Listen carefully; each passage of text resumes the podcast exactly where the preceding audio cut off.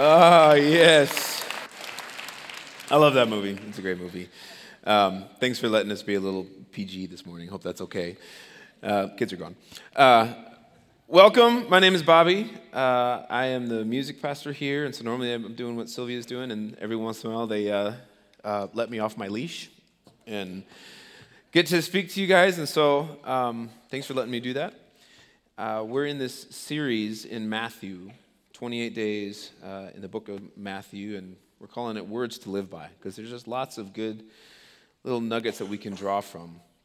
And so we have this, this uh, reading plan that we've been encouraging uh, you all to participate in as well, so that we truly are going through it together. And so you can find out all information. If you haven't started, that's okay. You could just jump on board now and be uh, just start reading. It's a chapter a day for 28 days.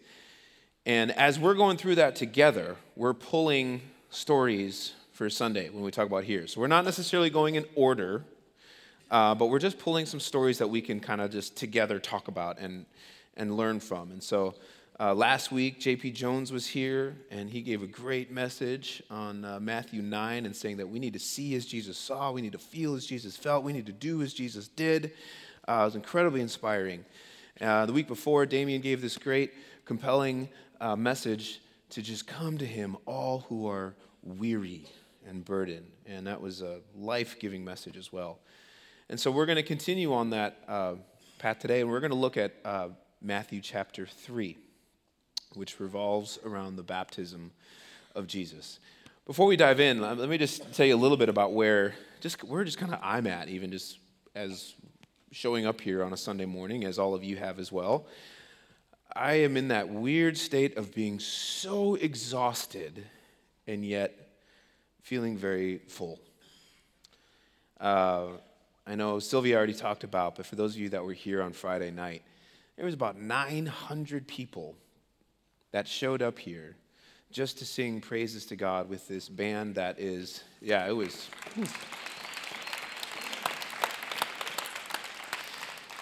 And, uh, uh, you know, many of our team and Harper and I, we got to spend much of the day with them just because there was a lot to do to prepare and and we got to just sit and talk. They, they did this worship leaders luncheon, which was so great. Uh, we, we, we facilitate this pastor's lunch once a month, and it just happened to be scheduled on the same day, so we actually combined it.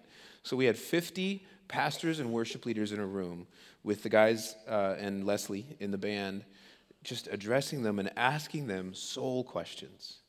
Not practice questions, not worship questions, you know, not music questions, not like, how do you, how do you pull off a great church service?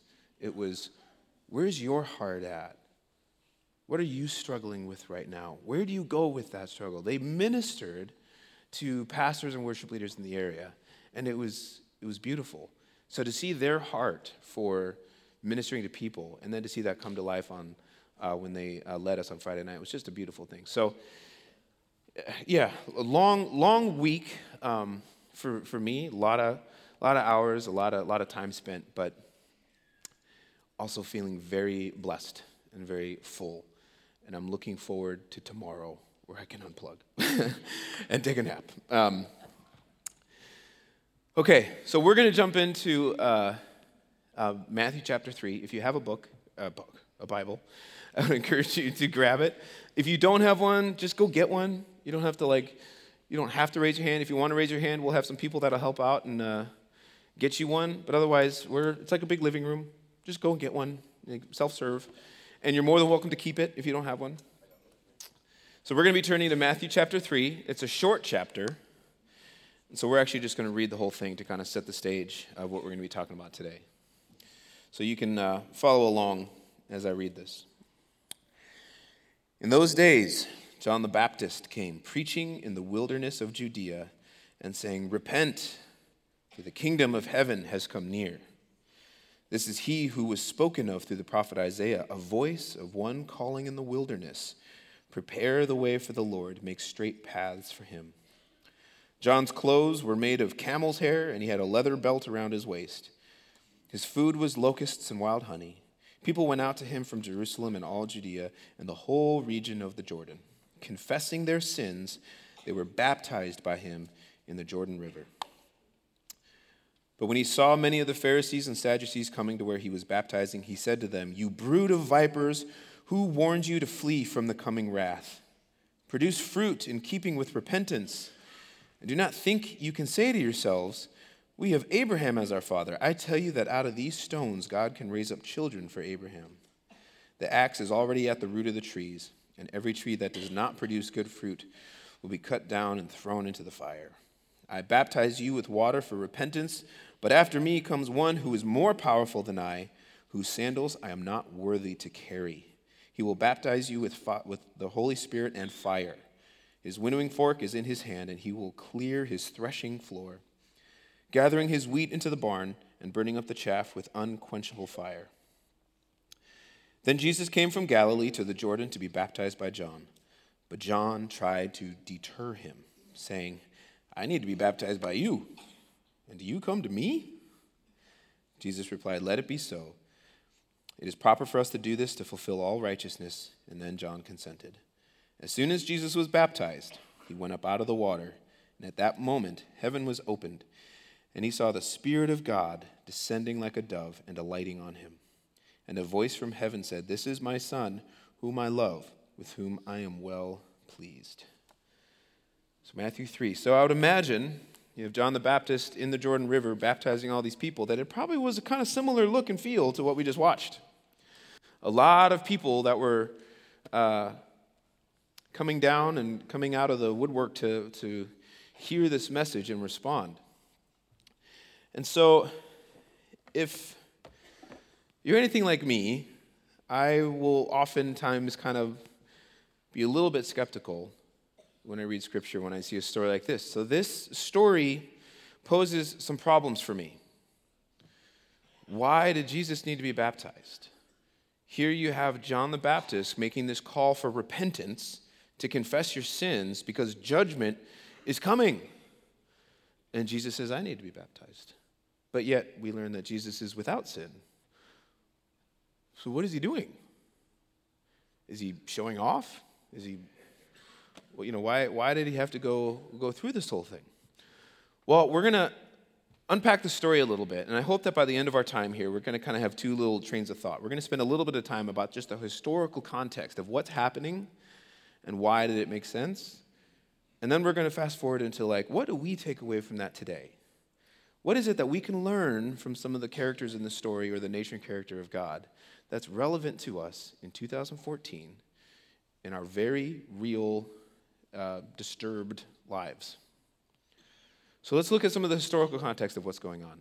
When I started to dig and do a little bit of research just to see why, why did Jesus have to do this? Why, what was the point other than just to kind of be like a, a big spiritual spotlight? What was the point? And what I uncovered was really fascinating and really interesting. And I hope it's helpful for you as you are reading the story and going through the book of Matthew yourself. It'll hopefully give you a little bit of framework to, to read it a little bit differently. If you look at the Old Testament prophecies of the coming Messiah, which Jesus is the fulfillment of, one of the, the there is like this checklist or this criteria. One of the things was that he had to, you know, they talk about the lineage, that he had to be son of Abraham and a son of Adam. Um, but they also talked about that he would be a priest in the order of Melchizedek. Now, I'm not going to go into all of, of where that came from or why that was important, but in order to be a priest in the order of Melchizedek, there was this checklist that you had to fill in order to be recognized as one of those priests. And so, this is what's going to give us some of that clue as to what was happening. Fast forward to John the Baptist baptizing Jesus. One of the first requirements to be a priest in the order of Melchizedek, you had to be 30 years old. I always wondered why did Jesus wait? He could have been, you know, he could have been flipping tables as a teenager. He could have been doing all that stuff early on. But in order to fulfill the prophecy of the Messiah coming in the order of Melchizedek, he had to be 30. So he waited patiently. One of the other requirements of the order of these priests was you had to be washed with water. So he had to be baptized in order to fulfill this role as priest. Another requirement of the priesthood in the order of Melchizedek was you had to be anointed with oil. going all the way back into the Old Testament, all the way through the New Testament as well, uh, oil was symbolic of the Holy Spirit, the Spirit of God. That's why they would anoint people with this oil to represent God's blessing, God's Spirit being on them. Jesus waits till he's 30. He is washed with water. As he comes up out of the water, what happens? Holy Spirit appears as a dove and descends on him. He's fulfilling that he is being anointed. And the last part, and there's probably a lot of other things, but the ones that we're going to focus on right now, very interesting. The last part, in order to be recognized as a priest in the order of Melchizedek, was verbal confirmation. So, what happens? He's washed, he's anointed with oil, the heavens part, and God Himself gives verbal confirmation. This is my Son, whom I am well pleased. So you look at all of these things, these historical things, and you kind of go, oh, it makes sense now. And then the job of the priest in this time, the job of the priest was to offer sacrifices for the sin of the people. So you look at what he was preparing himself to do. He was aligning himself with the prophecy that the, that the Savior would be in the priesthood of the order of Melchizedek so that he himself could be the sacrifice for his people. It's amazing. It takes on this whole different uh, context when you read it that way. Like, wow. And so, as you read that, again, I wanted just to kind of give you some of that so you can just say, man, there's some, some real reasoning. For those of you that are skeptical like me, can kind of put some of those, those to rest and say, okay, it makes sense. I get why he's doing that. It's actually a really, really pretty uh, beautiful picture of what he's doing. But I think there's another part of the story that I want to turn into here. Let's look at John. What's going on with John? John the Baptist, not John, the one that self proclaims as the one whom Jesus loved,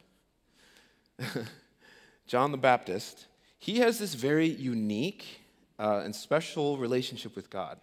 Has a special relationship with Jesus specifically. John the Baptist is the one who leapt in the womb of Elizabeth when he came in contact Mary, who was with child with Jesus. So in the womb, there was this connection with Jesus. There was this response of, of, of connection and relationship there. And so John the Baptist, he from birth had this special understanding and sense of mission. And when you look at his role, he's saying he's fulfilling the prophecy of Isaiah, saying there's going to be one calling out in the wilderness to prepare the way for the Lord. When I think about preparing the way, I don't think that that's as a, pretty of a picture as you may think. I kind of think of John the Baptist as a church planner. If, if you've ever come across a pastor who's a church planner, more times than not, they, they are planning this church because they have this deep sense of passion that something's not being said in the church that needs to be said. Something has to be done that's not being done, and we have to do this. And I'm going to have to, you know, plan a church in order to get this message out because it's that important. That's kind of what John the Baptist was like. For any of you that are in like agriculture or farming or anything like that, when you think of preparing the way or clearing the way, it usually involves a machete you're going to be like knocking stuff over and uh, working really hard. So you gotta you gotta have some grit if you're going to be that guy. You got to be willing to, to ruffle some feathers. You got to be willing to stand up to some of the culture that may be saying otherwise. So, John's message that he is coming with a lot of passion as he looks around at the religious culture that's surrounding their area, he says, These people have no clue. They've got to repent. They think that they're above repenting.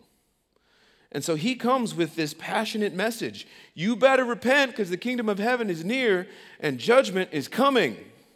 And just because all you religious people think that you're a descendant of Abraham, that that's your ticket into heaven, you're wrong. So get with it, because it's coming. So he has this bold message. He has this bold message that is preparing the way. He has a sense of purpose and mission, and he has a very public ministry. He is a very, and he's kind of a weirdo. He dresses funny. I, I don't, I don't know why the Holy Spirit, you know, inspired the writer to make sure we knew what he was wearing and what he was eating. But there it is. So he's kind of a, he's a, he's already kind of a, a little bit of a cultural misfit, and he's okay with that. So he's willing to stand up to culture. He's willing to proclaim loudly. He's willing to have this public ministry that has probably a few different kinds of eyes looking at him, like, what's going on here? But you can also see that he was effective because he's proclaiming repentance and people are coming. You know, people are streaming down to confess their sins and, and, and be baptized. So he's doing a good job. And he's doing what he was meant to do. And yet, he comes face to face with Jesus, the one that he has a connection with from birth. And he crumbles. He doesn't just have doubt, he doubts himself. I, I, I can't do this. You know, here's a guy that is standing up to just about anything and is willing to go there. And yet he comes face to face with Jesus, and his response is, I'm not worthy. I can't do this. And so it leads me to ask what is going on inside of John? What's going on inside of John that would have this upfront public ministry that then comes face to face with Jesus and he doubts himself?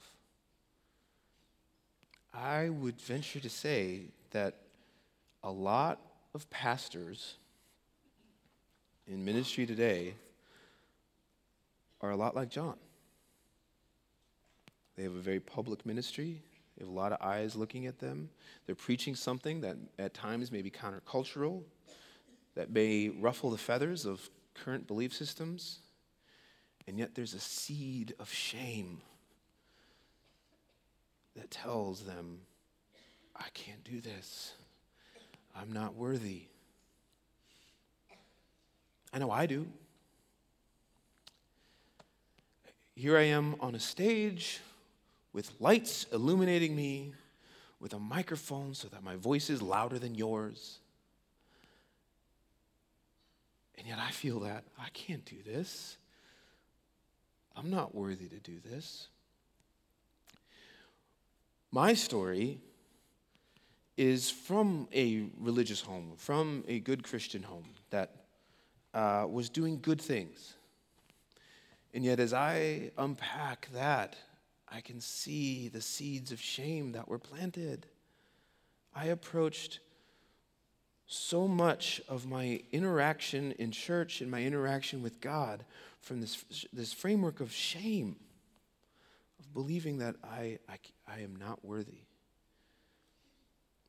You know, for example, uh, my church a little, little Baptist church in Illinois. Um, we would do communion like once a month. And appropriately, we would usually read the passage in 1 Corinthians about communion. And in it, it says to examine yourselves as to not participate in the elements in an unworthy manner, and in so doing, sinning against the body. Oh man, that just drove me down in a sense of shame, saying, like, I can't examine myself enough. I know there's dark stuff in there, and I know that I'm not tapping it all. And I would approach the table with fear because I was afraid that I was doing it wrong, that I was somehow sinning against myself and against the, the, the body of Christ because I knew that I wasn't fully able to uncover all the darkness that was in there. And I tried, and I would beg and plead with God and say, God, please examine my heart and reveal these things to me so that I can overcome them and participate this in this in a way that's worthy because I know that I'm not. That seed of shame continues to take root, and you fast forward into marriage, into fatherhood. And it only gets bigger and louder. So there's this lie that the enemy has put in my head that starts to take root that I can't possibly do this. You know, there's an element of performance in what I do with music, and that's okay. It's, it's all right to say that there's performance in church. but I struggled with that. I had a really hard time being able to either accept a compliment uh, for my abilities or because I felt like, well, it needed to be all about God, and if they're celebrating me, then I'm doing something wrong. And I, and I just could not receive it. So, this little seed of shame that began to blossom in me started to actually hinder me from being able to hear and receive truth. I, I, I can't help but think that that's similar to what was going on in John. This very public ministry, yet there's this little seed of shame in there that when he actually came face to face with Jesus, he wasn't able to go there. Uh, so I, you know, entered into lots of counseling and to try to uncover why and, you know, family of origin things and all that. There's a lot that goes into it. So Harper and I, we were at um, counseling and we were kind of debriefing afterwards at a Starbucks. And this man came up to me, and it's one of you, because he, I, I wish I knew his name. He didn't give me his name. I hadn't met him before, but it was somebody from, from here. And he came up to me and he said, I'm sorry to interrupt. And he put his hand on my shoulder and he said, I just want you to know that what you're doing is very important and it's not unnoticed. And I pray for you every day. God bless you and keep up the good work. Those were life giving words of truth. You know what my response was? Thanks because I had been so conditioned, so conditioned with this little seed of shame that when somebody compliments me, whether it's about music or anything else, that I remove myself from and kind of go, okay, thanks. Ooh. So I said, thank you. And, and he went on his way. And thankfully, Harper, she put her hand on my knee and was like, Did you hear a word that he said to you? And I was, you know, and my response was like, Well, yeah, I mean, he said, well, No, and she said, He was speaking truth into you. He was speaking words of life that were meant to encourage, not flatter you. They were meant to edify you, not stroke your ego. And it was kind of like, oh, wow. That's dark. You know, the, the, the voice of lies was loud enough that I couldn't hear the voice of truth.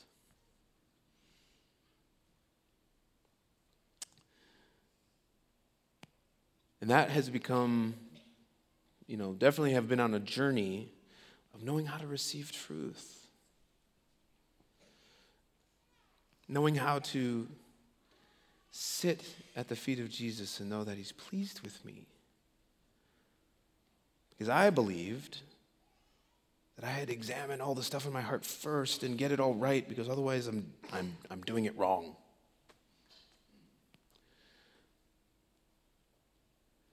So, uh, fast forward another couple years, and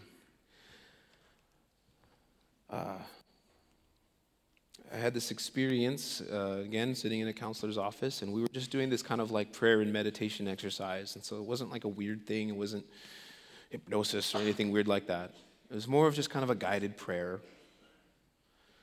And, and God revealed himself to me in a way that he never had before. Now, I mean, let me give you a disclaimer right now. This is my story, this isn't meant to be your story. This isn't meant to be prescriptive as to how you were supposed to interact with God or that, that God is going to reveal himself in this way or whatever. This is, this is my story that I'm actually rather protective of and was reluctant to even share it with you because I don't want my story to be reduced to a sermon illustration. So I was in a pretty dark, dark place in terms of how I viewed the world, how I viewed myself, uh, and how, and knowing that that was impacting my marriage and my kids negatively. But I was, I felt stuck, and I felt kind of angry at God. Like, why, why don't you just show up and do something and just snap me out of this? And that wasn't really working. So we're doing this guided prayer, and I'm able to engage enough that at least I'm, I'm, I'm present and, I, and I'm able to see Jesus. I'm still in my darkness, I'm still in my dark place, but I can see Jesus. And he comes over to me and he hands me a gift. Sim, you know, similar to this box. So I, I I take the gift and I'm, I'm able to open it.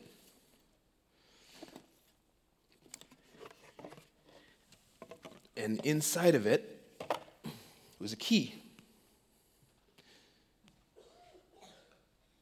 So I take this key and, and I kind of look at Jesus and go, okay, a key.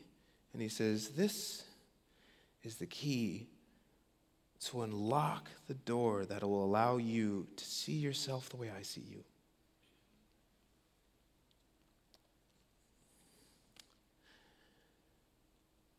And I see this door. It's like a glass door, and it's almost, and there's glass walls, and I can see through it. And on the other side of it, it's just color, just like fireworks. And I turn the key, and I open the door, and it's just loud. It's just huge waves of sound. And Jesus invites me in. And as we walk in, he leads me into this long corridor, like closet type thing. And in this closet are just, it's lined with robes. All just, all pretty much the same but just endless. And he says, pick one. And so I, I start walking down the hallway, and I'm kind of like letting my hands brush against the robes on either side. And I look back over my shoulder, and I see Jesus literally sitting like this, watching me with like a grin on his face, like a, like a dad watching his kid play t ball. Like, which one is he going to choose? Which one is he going to grab? So I pick one. He helps me put it on, and he says, How does it fit? I said, It's, it's perfect. I can't even feel it.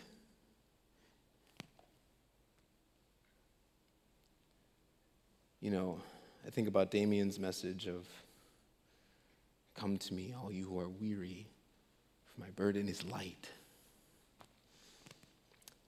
And so he puts this robe on me, and then he just embraces me. And we just sit there, and I fight it at first. And then I just kind of like melt. For those of you that have kids, when you hold on to your kid and you can feel them actually just kind of relax and put their head, you put their head on your shoulder, you don't ever want to let go. It doesn't matter that they just broke the window. you don't care about that. You're not going to make them fix that first. You're just there. I know. Uh, if I had more time this week, I would have prepared this. I know that if I had pictures of my kids to put up on the screen, that I could say to you with my whole heart, This is my son who I'm well pleased. And I know how, you know, I'm flawed and sinful. And the creator of the universe, the one that created me, is saying to me, This is my son who I'm well pleased. He's pleased with what he created. Bill Lenz came and talked to our staff, and he was giving us his story about how he began to idolize Scripture. He had a verse for anything. That if, if you came at him with a question, or maybe even questioning his intentions or anything like that, he could like rapid fire, like shut you down with Scripture. And in his own heart and soul, he realized he was idolizing Scripture. And he said, when in a, in a broken place, he heard the voice of God tell him, I love you enough to contend with your idolatry. I wasn't doing this willingly, but I was idolizing my shame. Anytime anything takes seat where God is supposed to be seated, it's idolatry. And so I was starting to believe these lies about me that I'm unworthy, that I couldn't ever possibly perform enough for God. I better get my act together before I can ever expect to be effective in ministry because all along I've been in ministry for 17 years. This is all while I'm doing this kind of stuff. And yet, still feeling like I had to rise above myself in order to find approval or acceptance from you, from God when Delmar comes out of the water and he says, God and man's got nothing on me. You know, that sense of relief and freedom that he had. I hadn't experienced that yet.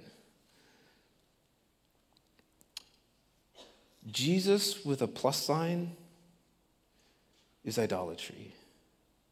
If it's Jesus plus fill in the blank, it's idolatry. And yet, God is saying, I love you enough to contend with your idolatry because I am pleased with the creation that I made, and I am willing to fight with the lies that you've believed. When we talk about baptism, a lot of times the language that we use is the old has gone, the new has come. I'd like to reframe that a little bit and say, the lies have been silenced and the truth has been redeemed. Because the truth of who we are was true before the foundations of the earth. God knew that you and I were going to be walking around earth in this time and space right here and now. He knew that before the foundations of the earth. And he was pleased with what he was going to create. And he also knew that the enemy was going to plant seeds of lies and shame to make you believe otherwise. And if you hear nothing else this morning, it's that God is pleased with what he has created. And he's willing to fight for you through those lies. So that you and I both can get to a place where the voice of truth becomes louder than the voice of lies. That those lies will lose their power, and that we can find comfort and freedom in the voice of truth. And as we encourage one another, like that wonderful man did to me, that we could receive it, that we could actually hear it and say, Yes. instead of trying to dismiss it because you know that you're still broken.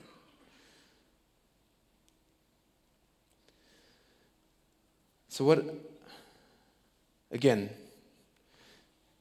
that's my story. I, I know it may be a little bit weird and I may not have like theological backing, but it's my story. I don't know what your story is. I don't know what your story is going to be. But I do know this that the invitation is there. He's handing you the key to say, Let me show you how you can see yourself the way I see you. Let me take you down this journey. We can go there together. So, whether you are a long-time believer like I have been, Whether you are here and you are adamantly against God, the invitation is still there because He's willing to contend with your idolatry, He's willing to contend with your doubt. So the invitation is there. And for some of you, it may just be even the recognition that there are lies in your head, that there are voices that are trying to tell you things that are not true about you. And so some of you, some of you just need to receive it.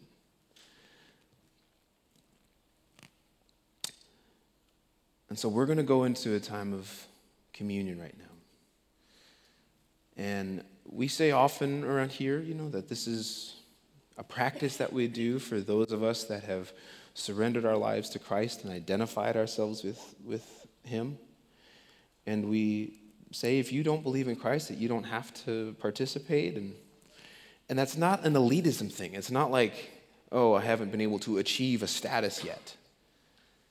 It, it's really just simply saying, like, hey, there's some, there's some context that we share as to why we do that. It'd be like as, as if all of us were, you know, speaking Spanish and we invited somebody that couldn't speak Spanish, say, hey, come, just come and start speaking Spanish. And I'm like, I can't, I'm not, I'm not there yet.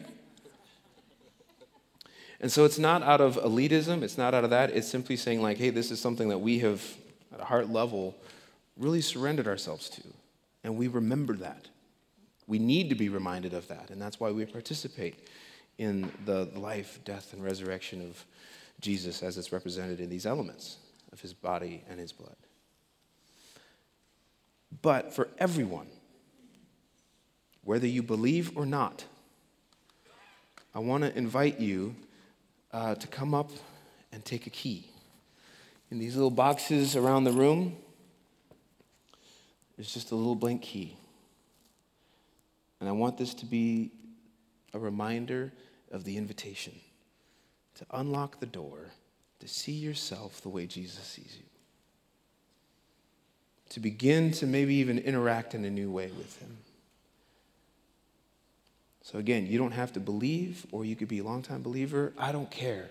But I want you to take this as a reminder of the invitation. What you do with this is up to you. Some of you might be saying, Great, I needed a key. I'll go get it cut. That's fine. Some of you may need to uh, keep this someplace visible. I know I was talking to somebody after the last service, and he said, You know, I'm going to take my file and I'm going to start making etch marks in this for every high and low that I've had in my life to kind of represent the ups and downs. And the unique thing about a lock and a key is that all the etch marks in a key need every up and down in order to unlock it.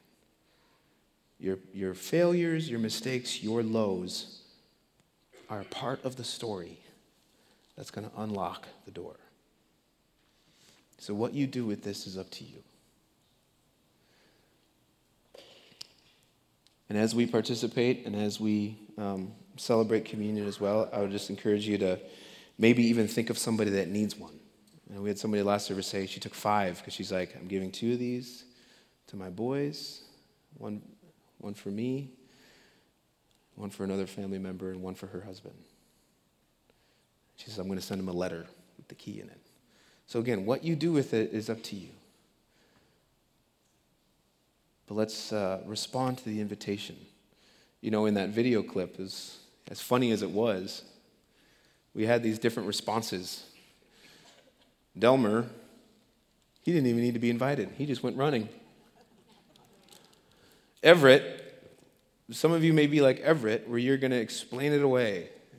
Say, that's ridiculous. Who needs that? There's other ways around it. As, as he said, there's bigger fish to fry. And some of you might be like Pete. Pete needed to see it unfold and be invited.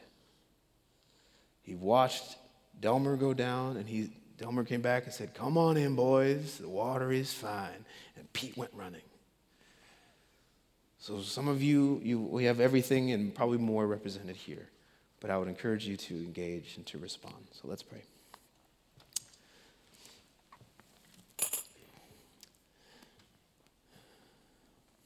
God, I'm so thankful and grateful for just time and space to be able to engage, to be able to look to you in an honest way, uh, look at ourselves honestly, respond to you honestly, that we can uh, stop pretending, that we can take off the burden of pretense and performance and simply come to you messy.